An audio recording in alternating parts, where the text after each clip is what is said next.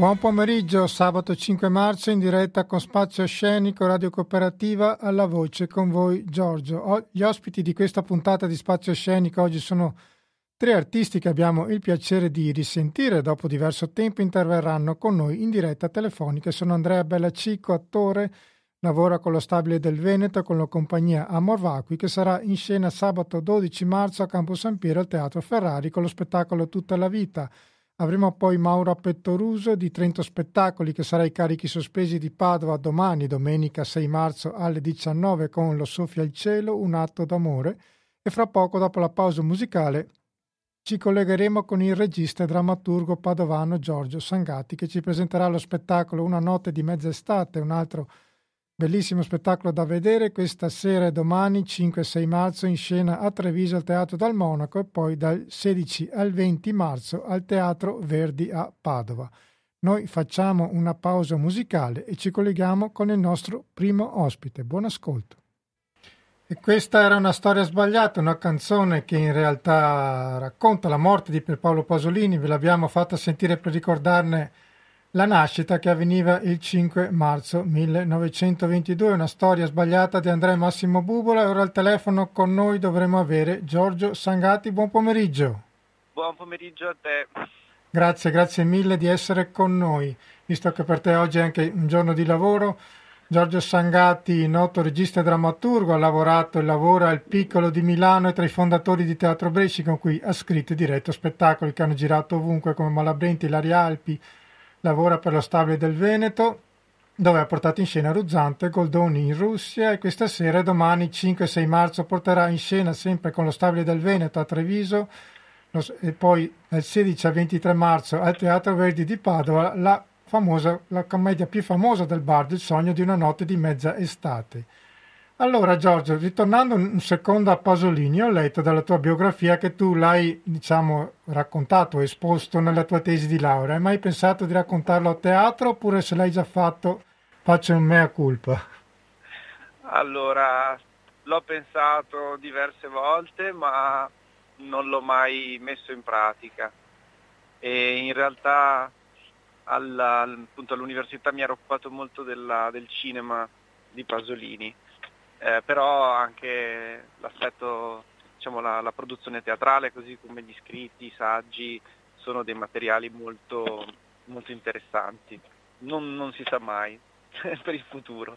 Ok, dopo allora Due gentiluomini di Velona torni con Shakespeare Il sogno di una notte di mezza estate, una commedia dove tu Giorgio dici tutto è doppio, reale, immaginario, maschile e femminile, razionale e irrazionale, linguaggio e corpo praticamente eh, l'essenza del teatro stesso. Eh, direi che è l'essenza del, della vita probabilmente, cioè ci sono, ci sono sempre due, due, livelli, uno è quello eh, visibile e l'altro è quello invisibile. C'è sempre una faccia che vediamo e l'altra che non vediamo, come la luna, che tra l'altro è un elemento centrale nel sogno di una notte di mezz'estate. E, ehm, e quindi sì, questo doppio, questo, questo essere doppio è, è, anche contraddittorio, è un po' la chiave di questa commedia che, tanto per rimanere sulla, dire, su questo discorso, è una commedia fino a un certo punto, nel senso che eh, in realtà dentro ha, ha moltissimi elementi eh, appunto drammatici e tragici, ma la chiamiamo commedia perché appunto non ci sono dei morti, non, non muore nessuno. Okay. Uh, anche se questo non è vero neanche fino in fondo, perché al, al termine in realtà dell'opera si rappresenta un testo, appunto nel testo, e lì muoiono i due protagonisti, quindi la morte c'è, ma è una morte teatrale. Ecco, tu, tutti questi elementi ci raccontano di, di come Shakespeare fosse eh, ossessionato da, da, questo, da questo vedere sempre il lato opposto. Ok, in questo lavoro c'è un gruppo numeroso di attori di due generazioni diverse che hai voluto mettere a confronto. Perché questa scelta e cosa intendi quando dici che questi tre straordinari attori navigati affiancheranno i più giovani alla scoperta del sogno e del mestiere magico del teatro?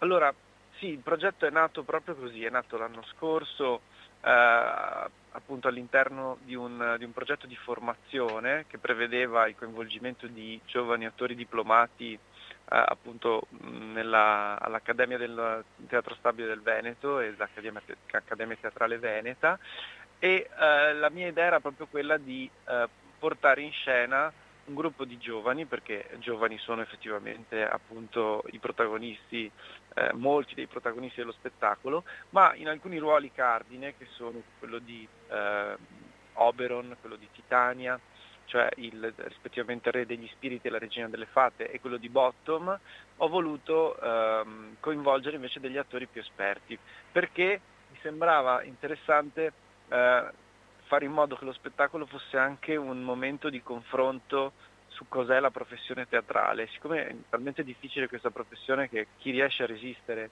eh, per diversi decenni in qualche modo a, se l'è dovuto conquistare, mi sembrava prezioso eh, riuscire a mettere in relazione anche questa esperienza professionale e lasciare appunto a questo dialogo tra appunto, questi attori più navigati che sono appunto ehm, Elena Arvigo, Luciano Roman e eh, Valerio Mazzucato, eh, mettere in contatto la loro esperienza con quella di chi si sta affacciando, si è affacciato da poco, appunto da pochi anni nel, nel mondo del lavoro, nel mondo del teatro.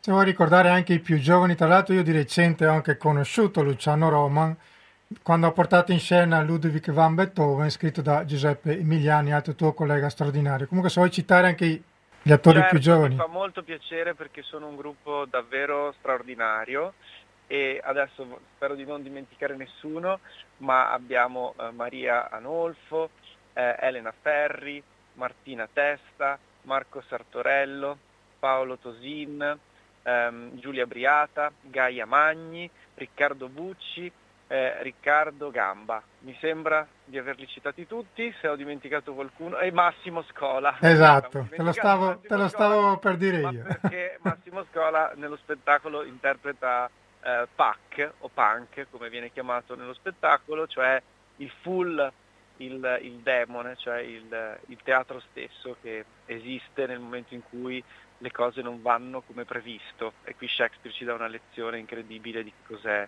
il teatro che ci racconta il conflitto, che ci racconta i problemi Beh, e Pac è proprio il full che si nutre degli imprevisti, è l'imprevisto in qualche modo. Anche le emozioni del pubblico prevedo saranno doppie visto che si ride e ci si commuove pure. è proprio così, eh, la, la, appunto la maschera della definizione di commedia in realtà nasconde dentro tante, tante diverse emozioni che possono sorgere. Eh, ci sono momenti dello spettacolo in cui ci si può anche appunto commuovere per, per, empatia e ci sono anche molti momenti in cui magari si sorride o, o si ride, ma di certo non, non mi interessava eh, una risata facile perché con Shakespeare è, è sempre qualcosa di, eh, di, profondo che è in gioco.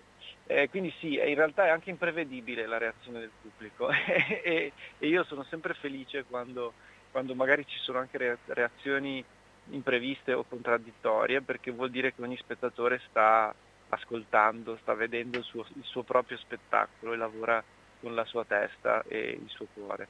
Tra l'altro tu sottolineavi una coincidenza particolare che era riguardo a quest'opera che è andata in scena dopo la pestilenza. È proprio così. Probabilmente Shakespeare scrive quest'opera durante una pestilenza che aveva portato a chiudere tutti i teatri eh, appunto londinesi e molto probabilmente eh, questa commedia viene rappresentata proprio in occasione della, del ricominciare la vita sociale no? eh, e questa, questo, questo aspetto secondo me di rinascita nel testo è davvero molto presente perché in fondo il sogno racconta anche di un mondo che è come entrato in un inverno perenne cioè un inverno da cui non esce, come se non si riattivasse il ciclo delle stagioni.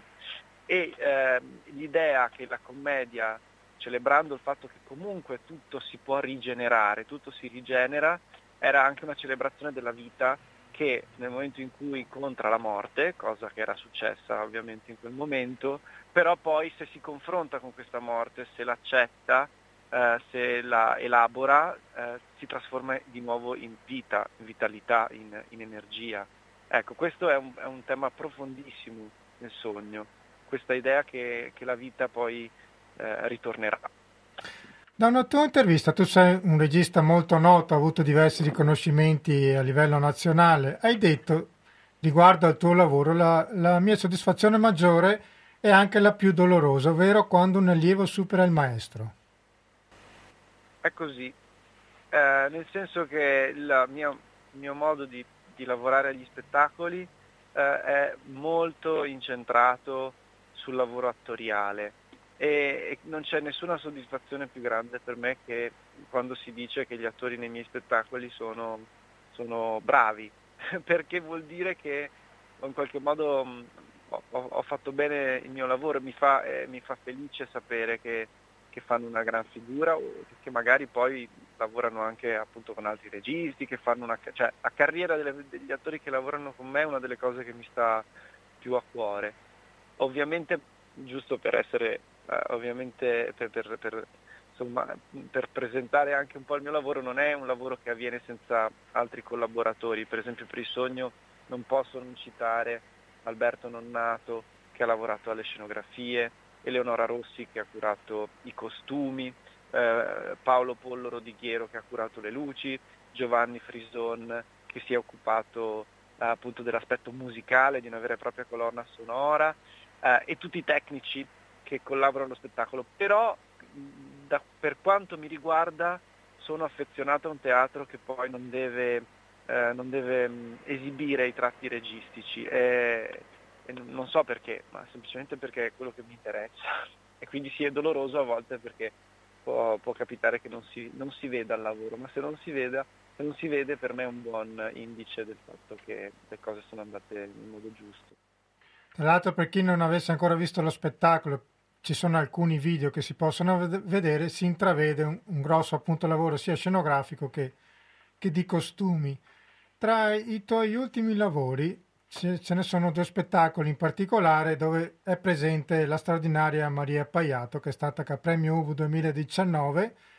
Uno è eh, Ladies Football Club scritto da Stefano Massini, appunto un artista molto noto. Ce, ce, lo vuoi presentare? Siamo in Inghilterra durante la prima guerra mondiale, praticamente dove gli uomini stavano al fronte e le donne, come anche è successo anche qui in Italia, avevano cominciato a lavorare.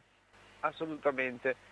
La, la storia racconta proprio una, il momento in cui queste donne che in realtà sono eh, mandate a lavorare in fabbrica al posto degli uomini che si trovano al fronte, eh, decidono in qualche modo per gioco di tirare dei calci a una palla.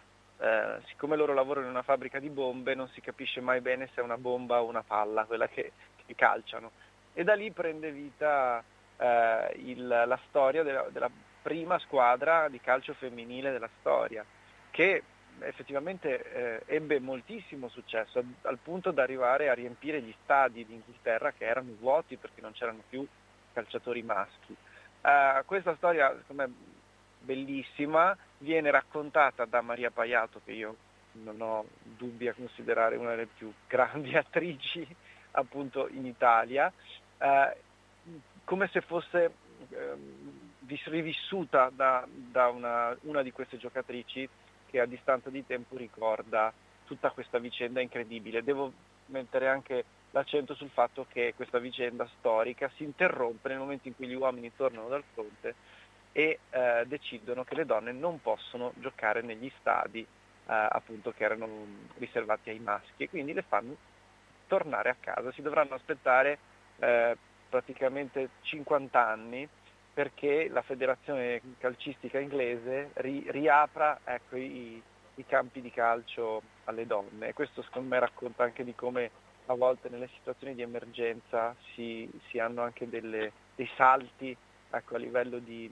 evoluzione eh, anche culturale che, che, sono impensabili altrimenti. Certo, eh, mi ha fatto pensare un po' anche a quello che è successo alle partigiane italiane, sono state riconosciute anche loro dopo tanti anni eh, ci si mette molto tempo, no? nell'emergenza succedono le cose, ma il, riconoscimento tarda ad arrivare, purtroppo. Ok, mentre l'altro lavoro è Il delirio del particolare, testo di Vitaliano Trevisan, che è appunto stato testo vincitore del 2017 del premio Riccione per il teatro e, e praticamente si rifà alla figura di, di, Carlo Scarpa. Ce lo vuoi presentare? Ecco, questo testo appunto di Vitaliano che eh, oggi possiamo dire è stato uno, dei grandi scrittori appunto, che abbiamo avuto negli ultimi decenni, secondo me. Ecco, questo testo una, una, racconta una, una, specie di canto del cigno, cioè è la storia di una vedova, di un, appunto, di un uh, industriale che uh, ha fatto realizzare a Carlo Scarpa, questo grandissimo architetto vicentino, una, appunto, un, una villa e un cimitero. Uh, cimitero peraltro che, che, rimanda a un cimitero realmente esistente, che è quello di, il cimitero Brion di Altivole. Uh, anche se Trevisan non, cita mai Scarpa, è evidente che la figura dell'architetto è proprio quella. Ecco, questa donna ritorna in questa villa perché si trova nella condizione di dover uh, vendere l'edificio, ma tornando nella, in, in, all'interno di questo edificio è come se di colpo la villa venisse popolata da una serie di fantasmi cioè di chi c'è passato, di chi ha fatto anche la storia eh, appunto culturale di, di, di, di, questo paese. Per esempio si, a un certo punto si fa riferimento a Goffredo Parise, che è un grandissimo scrittore eh, appunto veneto. E, però il fantasma più, o lo spettro più, più intrigante è proprio quello di Scarpa, eh, che era ossessionato dai particolari, infatti il titolo Il delirio del particolare eh, presenta proprio la, la, maniacalità che aveva Scarpa eh, e come tutti gli artisti di grande valore, quando ci si ossessiona, si è ossessionati, appassionati da qualcosa, eh, non, non, può sfuggire nulla e eh, la storia dice che Scarpa sia caduto in Giappone da un gradino, per osservare un gradino, il particolare di un gradino, che sia morto appunto eh, questo, con, questa, con questa anche morte un po' aneddotica. Un po' assurda, sì. Molto assurda. Ecco, secondo me è un testo di una poesia straordinaria eh, perché, ehm, perché, racconta di come, eh, di come ci sia un modo di fare arte che non è vincolato al presente, ma che viene dire, consegnato al futuro. E quando si va a vedere il cimitero, di, eh, il cimitero Briona ad Altivole o quando si legge te, te, quando si leggono i testi di, di Vitaliano Trevisan la sensazione è proprio quella di qualcosa che è stato pensato, studiato, costruito per restare nella memoria e non per essere consumato nel presente. Il, il testo tra l'altro, Il delirio del particolare, è stato anche pubblicato da un editore coraggioso che è Oligo Editore e quindi si può anche leggere e acquistare per chi, per chi vuole farlo. Perfetto, li vedremo in Veneto prossimamente? Non vedremo niente, purtroppo. È anche okay. okay. Che, eh, sono lavori che hanno avuto una vita anche complicata perché sono nati durante eh, appunto l'anno, eh, i due anni anzi di, di pandemia e quindi mh, purtroppo la distribuzione ha avuto appunto una, una durata limitata, ma mai dire mai. Cioè io come ho detto prima, sono eh, sempre incuriosito dagli imprevisti, sia, sia, mai che un imprevisto riporti in scena. Tanti testi esistono e quindi eh, basterebbe soltanto avere la volontà di farlo. E speriamo allora di vederli. Innanzitutto noi ricordiamo questa sera e domani 5-6 marzo a Treviso e poi dal 16 al 23 marzo a Padova al Teatro Verdi con Sogno di una notte di mezza estate. Io ti ecco, ringrazio, noi ci vedremo. Giorgio, faccio, faccio, solo una precisazione, al Prego. Verdi è dal 16 al 20 marzo, ah, ok. poi c'è una data il 22 marzo a Portogruaro, così ecco per chi vuole vederlo questi sono i riferimenti. Perfetto, allora ci, ci vediamo presto. Grazie, ringrazio te e il tuo programma che fa un lavoro encomiabile per chi si occupa di teatro. Ecco, ringra- solo io ringraziare te. Grazie mille, buon lavoro. Ciao. E noi facciamo una pausa musicale, a fra poco. E questa era l'artista biscegliese Erika Mu che è stata con noi a fine ottobre per presentarci Natura, il suo nuovo album e lo spettacolo Un'ultima cosa portato in scena insieme alla giornalista Concita De Gregori. Diversi artisti di questa meravigliosa terra che è la Puglia sono stati ultimamente ospiti di Radio Cooperativa Spazio Scenico. Lui è un gradito ritorno dopo diverso tempo, probabilmente Bisceglie la conosce, adesso glielo chiediamo. Andrea Bellacico, buon pomeriggio. Buon pomeriggio, ciao Giorgio. Sì, sì, conosco Bisceglie e conosco i lavori di, di Erika Moore, mi piace molto, quindi sì, ho ascoltato volentieri anche la canzone.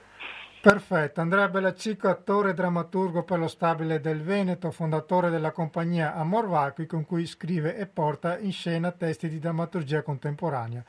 Tu vivi e lavori qui in Veneto da diversi anni, comunque grazie al tuo lavoro giri un po' tutta Italia. La tua terra natia di recente ti ha assegnato un premio un bel premio, sì. il premio Rubino. Sì, esatto, è un, un premio che è stato dedicato a, a, questo regista di Gioia del Colle, che è il mio, il mio paese natale, e quindi ogni anno diciamo, viene premiato un giovane talento pugliese e quest'anno è, è toccato a me. Sono stato molto contento, tra l'altro ho fatto eh, veramente i salti mortali per poter essere proprio lì quella sera perché ero in tournée con uno spettacolo del Teatro Stabile del Veneto a Torino, per cui ho preso un aereo, sono andato giù in Puglia, ho ritirato il premio, il mattino dopo ho ripreso un altro aereo e sono tornato a Torino perché ero in scena lì. Quindi sì, è stato, è stato un bel momento, una bella emozione, tra l'altro ho ricevuto questo premio nel teatro, proprio dove ho fatto il mio primissimo spettacolo da, da ragazzino e e appunto è stato molto emozionante perché ritrovarsi nello stesso posto anni dopo nel ricevere un riconoscimento comunque dalla, dalla città da cui vieni è, è, stata un'emozione molto molto forte. Tra l'altro la Puglia è una, una terra che investe molto in cultura, ho visto ultimamente. Sì, sì, sì, assolutamente sì, sia per quanto più, riguarda più il Veneto che anche il cinema, sì, molto. E io devo dire che al momento poi eh, come ci sono tutti quei bandi, applicazioni. Eh. Io adesso sono residente in Veneto, quindi molti di quei, di quei insomma, progetti a volte me li perdo proprio perché non ho più la residenza in Puglia, ma seguo molto la, la scena pugliese perché ho, ho, tantissimi amici, amiche, attori, colleghi che, che ci vivono e ci lavorano eh, o ci tornano spesso per, per produzioni, quindi sì. Ok, tra l'altro tu hai lavorato anche con Giorgio Sangate che abbiamo appena ascoltato e, Assolutamente sì. e sì. con Amor Vacui che è una compagnia che oltre a portare in scena dei bellissimi lavori ha il vanto di essere tra le poche realtà che ha un pubblico giovane ai suoi spettacoli. Mm-hmm, mm-hmm. Tutta la vita, l'ultimo vostro lavoro del 2020 prodotto dal Teatro Metastagio di Prato, Stabile del Veneto e La Piccionaia è l'ultimo progetto e potrete vederlo sabato 12 marzo al Teatro Ferrari di Campo San Piero e che arriva Andrea dopo i successi di Only Live, Domani mi alzo presto, Intimità. Questo è un lavoro di, di, scritto drammaturgia, drammaturgia di Michele Ruol, la regia di Lorenzo Malagoni e tu sei in scena con Eleonora con Eleonora Palizio. La drammaturgia è condivisa come tutti i lavori che facciamo con Amor Vacui, quindi la drammaturgia in realtà è di Lorenzo Maragoni, Michele Ruol, okay. mia e di Eleonora Palizio, quindi scriviamo sempre insieme, abbiamo trovato questo, mm, questa modalità di scrittura dove ognuno non è così troppo geloso di quello che scrive ed è tutto sempre in discussione e mm, dopo sessioni di, in cui parliamo, improvvisiamo, scriviamo delle cose che poi cancelliamo, buttiamo via o non recupereremo mai più, alla fine dopo mesi giungiamo al risultato finale del nostro testo. E così è stato anche per tutta la vita, che è un lavoro mm, a cui siamo particolarmente legati nonostante la sua al momento sfortunata storia, visto che purtroppo noi abbiamo debuttato nell'ottobre del 2020 e dopodiché nel momento in cui eravamo a, a Prato, al Teatro Metastasio, hanno di nuovo chiuso i teatri e appena hanno riaperto siamo riusciti a fare qualche data, però ormai purtroppo molte date che erano in programma sono saltate, alcune riusciremo a recuperarle, altre purtroppo no. E quindi saremo, siamo molto contenti di essere il 12, sabato 12 marzo a Campo San Piero, al Teatro Ferrari alle 21, con questo spettacolo eh, che nasce da una domanda che ci siamo fatti tra noi e che ha messo in crisi le nostre vite. È, questo spettacolo parla di quel momento della vita in cui ti chiedi ma cosa sto facendo della mia vita? Come ci sono arrivato fino a qui? Che è anche un punto e... di svolta, mi pare di capire, dei vostri lavori questo. È un inizio eh, di una nuova serie di, di progetti. Esatto, è l'inizio di una, di una, nuova trilogia che abbiamo in mente di, di, scrivere e quindi stiamo già pensando appunto al prossimo spettacolo. E eh, questo spettacolo parla di come si vive con se stessi, il prossimo spettacolo parla di come si vive, come si condivide eh, la vita con gli altri e il terzo spettacolo dovrebbe parlare appunto di come, mm, come, si, come si affronta una vita consapevoli che alla fine della vita c'è la morte. Quindi queste sono le domande di svolta di questo momento di, di, di vita lavorative e creativo di, della nostra compagnia e diciamo abbiamo fatto abbiamo lavorato molto su noi stessi con This is the Only Level, domani mi alzo presto e intimità e adesso appunto stiamo cercando di, di, capire come siamo cambiati noi, perché Amor Vacuo è una compagnia che esiste dal 2010, quindi sono 12 anni che lavoriamo insieme, che uomini e donne stiamo diventando, siamo diventati e, e, che, e come, come ci stiamo nella nostra vita, perché appunto questi due anni di pandemia inevitabilmente hanno cambiato anche il modo di, di pensarsi all'interno delle proprie vite e, e, inevitabilmente questo ha toccato anche noi. Tra l'altro tu citavi che questo è un lavoro pre-pandemia. La pandemia sì. ha evidenziato le domande, immagino, che tu ci hai appena citato. Allora, devo dire che è stata una cosa um, particolare perché è, un, è un, uno spettacolo che è nato pre-pandemia ma che ha debuttato già dopo la prima ondata.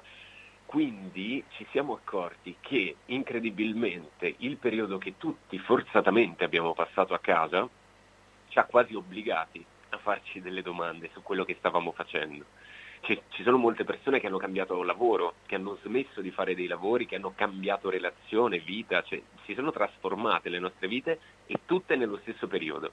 Quindi alcune domande che noi pensavamo di farci semplicemente noi perché siamo alla ricerca appunto di, di, di questo, eh, incredibilmente poi sono diventate le domande di tutti e quindi chiunque poi ha visto questo spettacolo ci ha confermato che avendo avuto molto tempo per pensare alla propria vita, sono cose che fino magari a qualche anno fa sono domande che qualcuno non si sarebbe fatto, ma uno stop così lungo in, in, in, casi più brutti, magari la perdita di qualcuno proprio per la pandemia ti, ti mette davanti a delle domande che fino a quel momento non ti sei fatto. E appunto come ci sono arrivato fino a questo punto della mia vita, ecco diciamo che forse quella che abbiamo riscontrato essere stata la domanda che più persone si sono fatti. Non, non pensavamo così tanta gente.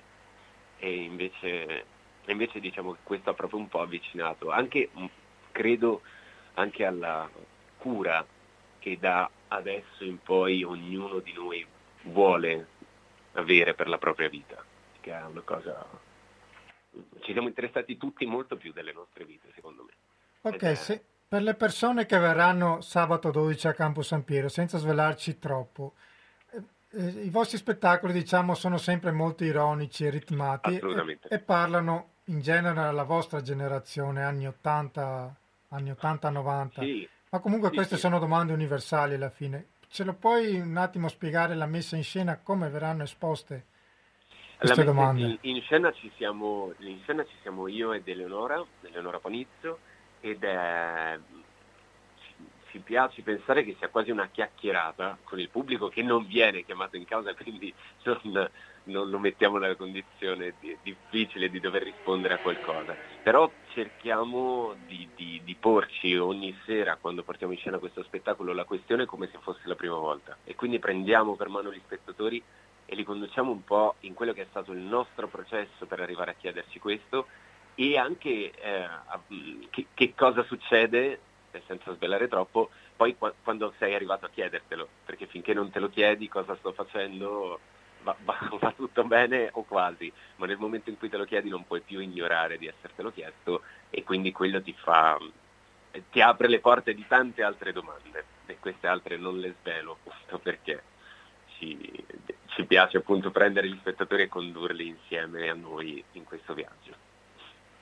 Comunque tra le domande appunto che uno si pone, in caso di errore c'è sempre un piano B, giusto? In caso di errore c'è sempre un piano B, esatto. Che è un altro eh, progetto, se ce lo vuoi. È un altro progetto che ha debuttato in streaming sulla piattaforma Backstage del Teatro Stabile del Veneto con eh, la regia di Lorenzo Maragoni ed è appunto, è stato girato nel secondo lockdown, abbiamo girato al Teatro eh, Mario del Monaco di Treviso, eh, un cast di sei attori e appunto lì abbiamo analizzato proprio che cosa, che cosa vuol dire questo piano B e quanti eh, di, di, noi, artisti, attori, eh, lavoratori del mondo dello spettacolo si siano dovuti interrogare se, sul loro piano B, se ne avevano uno, se valeva la pena averne uno e chi non ce l'aveva come se, e anche il rifiuto totale del piano B, c'è chi ha soltanto un piano A ed è quello fino alla fine, qualunque, cosa, qualunque costo e quindi abbiamo analizzato anche lì la nostra difficoltà a volte nell'immaginarci in una vita diversa e a volte anche magari il piacere di dire ma adesso faccio tutt'altro, oppure avrei potuto fare tutt'altro, adesso dove sarei? Se avessi scelto un altro percorso, qualcosa che in qualche modo non, non, non, non fosse stata intaccata dal, dallo stop per la pandemia, perché eh, ricordiamo una serie che è stata girata nel momento in cui i teatri erano chiusi, quindi tutte le produzioni, i lavori che avevamo sono eh, stati posticipati se non cancellati. E quindi ci sentivamo un po' in un limbo in cui parlare, iniziare almeno a parlare di quello che avremmo potuto fare in alternativa era già un grande passo, perché quasi a volte l'alternativa in momenti così non la puoi nemmeno vedere perché è tutto così in emergenza che dici no, non aggiungo altra, um, altra ansia a questo momento, però davvero molti di noi, mo- molti colleghi hanno fatto degli altri lavori, alcuni stanno ancora facendo gli altri lavori aspettando di tornare a fare gli attori, i registi. Ma i infatti, scusami, ma infatti questi sono sei episodi che sono visibili nel sito del Teatro sì, Stabile del Veneto. Sulla piattaforma Backstage, sì, è gratuita e sono visibili gratuitamente. Io che ho avuto il piacere di vederlo ho visto una cosa molto interessante che, che voi raccontate veramente il vostro lavoro, non solo cioè, recitate, raccont- perché sono racconti che io ho ascoltato durante le interviste. Quindi... Certo. Sì, sì, raccontiamo, raccontiamo, il nostro lavoro, raccontiamo il nostro modo di farlo e abbiamo cercato appunto nella selezione di tutto il cast di, di trovare degli attori bravissimi. Se, se vuoi ricordarli i tuoi colleghi. Certo, eh, certo in, scena, in, scena, in video con me eh, c'erano Eleonora Panizzo, Giulia Briata, Gaia Magni, Cristiano Parolin e Massimo Scola. Ok, tra l'altro tu a Gioia del Colle ci sei tornato anche se... Io, esatto, io a Gioia del Colle ci sono tornato anche se uno di questi episodi appunto ha, ha, il nome Gioia del Colle, anche qui non spoileriamo, però sì, c'è Gioia del Colle, ci sono tornato, eh, ma appunto ci torno sempre molto volentieri ma non a vivere. Ecco, infatti io vivo a Padova, ho la residenza in Veneto e vivo a Padova. Ok, allora io Andrea ti ringrazio, ricordo sabato 12 marzo al Teatro Ferrari di Campo San Piero, tutta la vita sì. con Amor Vacui e, esatto. e ci sarò. Eh, e quindi... Volevo ricordare un'altra cosa che abbiamo proprio chiuso il bando ieri, abbiamo già inviato le domande e le risposte a tutti i selezionati che invece da, dalla prossima settimana cominciano i laboratori di Universerie che ha una serie teatrale a puntate che andrà in scena al Teatro delle Maddalene di Padova e la serata finale al Teatro Verdi che parla della vita universitaria di, degli universitari di Padova um, in teatro. Eh, è un laboratorio a cui partecipano 10 drammaturghi, 10 attori che si candidano per il percorso on stage. La regia sarà eh, mia e di Eleonora Panizzo, la supervisione di Lorenzo Maragoni, la, eh, l'aiuto regia di Michele Tonicello e la supervisione e la drammaturgia sarà di Diego Scantampurlo. Tutte queste informazioni dove le troviamo? Se vuoi le dire? trovate sul sito del Teatro Stabile del Veneto e anche sulle nostre pagine, la pagina Amor qui Facebook e anche nelle storie di Instagram. Quindi trovate, trovate tutto e ci sono tutti gli appuntamenti e appunto lunedì partiamo con, con i provini, quindi si aziona questa macchina che terminerà il 31 maggio 2022. Perfetto, e noi ci vediamo sabato 12 marzo. Grazie Andrea di cuore, buon lavoro. Grazie a te Giorgio, grazie davvero per la trasmissione che fai. Ti, ti ringrazio anche da, da, tuo spettatore. Eh, è molto bello per chi fa questo mestiere ascoltarti. Eh, è un piacere. Grazie, buona giornata. Ciao. E noi facciamo una pausa musicale. A fra poco. Era la bravissima Levante e ora un altro gradito ritorno dopo diverso tempo. Ho il piacere di avere al telefono Maura Pettoruso. Buon pomeriggio. Buon pomeriggio Giorgio, buon pomeriggio a tutti gli ascoltatori e le ascoltatrici. Grazie mille per essere con noi. Maura Pettoruso, attrice, drammaturga, fondatrice di Trento Spettacoli e speaker radiofonica. Do- sì. Domani, domenica 6 marzo, sarai qui a Padova ai carichi sospesi alle 19 con lo Soffia il cielo, un atto d'amore tratto da Angelo della gravità e le cose sottili di Massimo Sgorbani. Ti vedi in scena con Francesco Enrico, scritto e diretto da Stefano Cordella. Uno spettacolo che è avvenuto da un incontro nel 2015, ho letto. Sì, è uno spettacolo che ha qualche anno. Eh, in realtà eh, ero, io sono subentrata dopo perché la primissima versione eh, in scena al posto mio c'era una grandissima attrice che Cinzia Spanò dopodiché lei aveva altri progetti, insomma, quindi aveva lasciato e quindi sono subentrata io già oramai da, eh, insomma, saranno quattro anni, dato che i due anni di pandemia non si contano, quindi saranno quattro anni. Lo spettacolo racconta di una madre e di un figlio ai tempi della società, la nostra società dei consumi, delle immagini. Esatto, esatto. Sì, è uno spettacolo molto forte, molto crudo, molto diretto. Eh, vediamo queste due figure, una madre appunto un figlio, una madre eh, de- delusa, delusa dalla sua vita a causa di una serie di cose che insomma le sono accadute, che rimane però incastrata a guardare la televisione, come se quello che avviene nella televisione fosse tutto quel, fosse reale. Lei è incastrata in questa, in questa gabbia che si è costruita forse in qualche modo e insomma, è chiaramente una fortissima denuncia rispetto a quella che è la nostra società contemporanea. Il figlio dal canto suo vive, è un ragazzo diciamo ritardato con forse dei problemi sociali dovuti anche a lui, insomma, a questa famiglia non, non completamente a posto e non c'è dialogo fra di loro sia in scena, nel senso la scelta del regista è stata di lavorare su due monologhi incrociati, quindi io e lui non ci parliamo mai, ma in realtà non ci parliamo mai nemmeno nella vita e questa mancanza di dialogo porterà insomma poi a un finale piuttosto tragico. Tra l'altro tu evidenziavi appunto due persone molto fragili eh, a loro modo, quelle che interpretate attraverso dei monologhi, ma comunque possiamo definirla con una lettura dei nostri giorni, perché un po' tutti ci, ci isoliamo, ad esempio conosciamo a malapena che i nostri vicini di casa in molte occasioni. Assolutamente sì, è uno spaccato della nostra società in pieno. Credo che al di là delle estremizzazioni di questi due personaggi, che chiaramente rappresentano, come spesso fa il teatro, uno specchio distorto e ingigantito, ma credo che ognuno di noi possa in questa relazione o nelle caratteristiche di, della madre o del figlio trovare qualcosa di sé.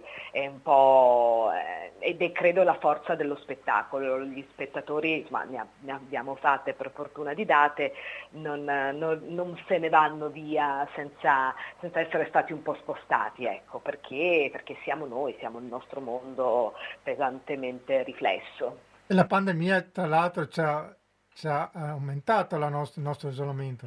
Certo, la nostra individualità, infatti è un po' eh, come dire, come insomma poi fanno fare anche i grandi autori, Massimo Sgorbani lo è, evidentemente riescono ad anticipare quella che è la china, no? Pandemia o non pandemia che la nostra società sta chiaramente vivendo. A me ha fatto venire in mente un pensiero eh, questo lavoro, oltre appunto alla paura della diversità, mi ha fatto pensare anche alla facilità che abbiamo nell'isolare le minoranze. Infatti il nostro paese è un po' campione in questo caso, se penso, se penso a, appunto a come abbiamo affrontato i problemi legati all'omotrasfobia piuttosto che al fine vita. Tu certo. cosa ne certo. pensi?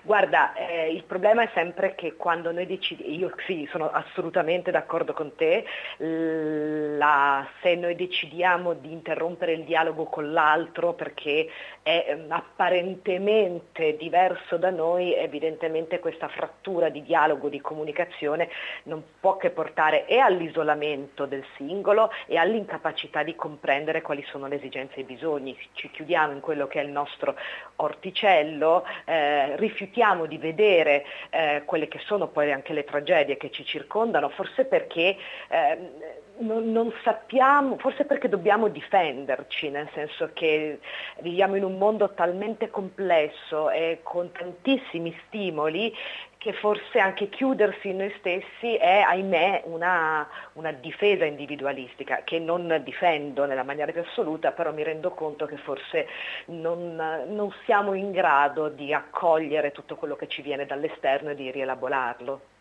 Ed è anche il perché certe battaglie muoiono sul nascere. Esatto, esatto, esatto. Ok, ho visto che mm, senza svelare troppo su questo lavoro si gioca molto innanzitutto sul lavoro d'attore perché avete una scena, scenografia minimale. Sì. L'ambiente sì, sì. è quello familiare e ci sono anche un gioco di, di voci fuori onda, mi sembra di...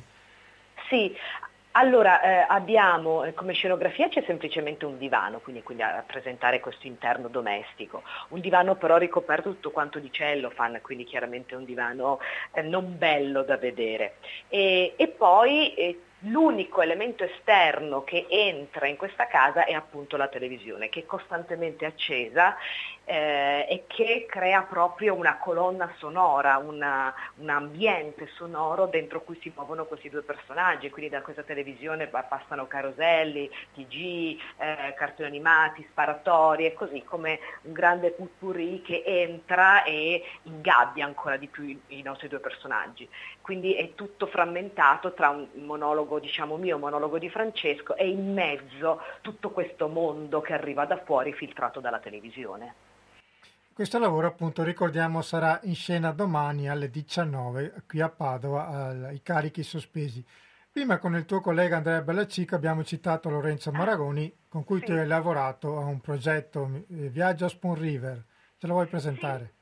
Sì, sì, sì, in realtà con Lorenzo abbiamo già fatto anche altri lavori precedentemente, l'ultimo è stato questo viaggio a Spoon River, sempre di Trento Spettacoli, anche in questo caso si andava a sottolineare molto la solitudine perché eravamo cinque registi insieme a cinque attori mm, e uh, con uh, la drammaturga era l'unico uh, collante che è Angela De Mattè e ogni, ognuno di noi ha lavorato con un attore o con un'attrice su un monologo ed era per uno spettatore per volta quindi un'esperienza di contatto che è nata, è stata un'idea di Daniele Filosi che nasceva eh, chiaramente dal periodo del, lock, dal primo lockdown in cui gli assembramenti erano vietati, tutto quanto, e quindi di pensare di poter far vivere com- comunque la relazione teatrale attraverso questo uno a uno. Ed è stato un progetto molto molto interessante.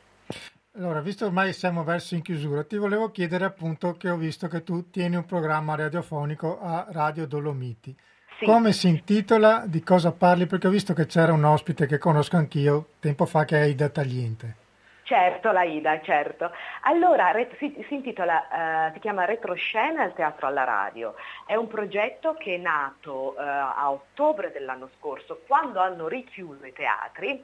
Eh, la compagnia Aria Teatro, che gestisce un teatro molto importante qua di Trento, che è il teatro di, del Trentino, che è il teatro di Perdine, soprattutto il suo direttore artistico, Denis Fontanari, eh, mi contatta e mi dice guarda Mara, sarebbe bello, anche se i teatri sono chiusi, poter raccontare quello che continua, perché in quel periodo noi comunque potevamo fare prove. Esatto, quindi, infatti anche noi andavamo in onda. Eh, esatto, non si poteva continuare a fare qualcosa però non esposto al pubblico.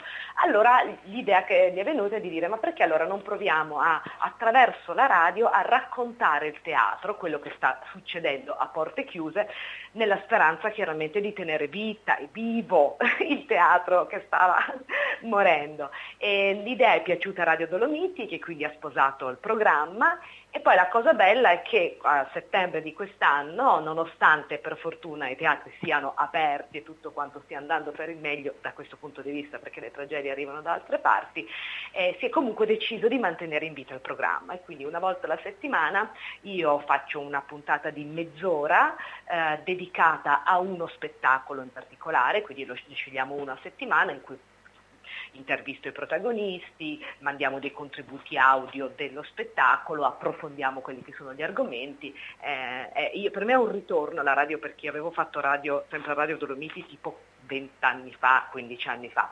Poi eh, mi, mi, diventava inconciliabile con il lavoro d'attrice, okay. quindi avevo smesso e invece insomma è una, un ritorno ecco, alle origini. Ah, per ascoltarti dal Veneto come si può fare?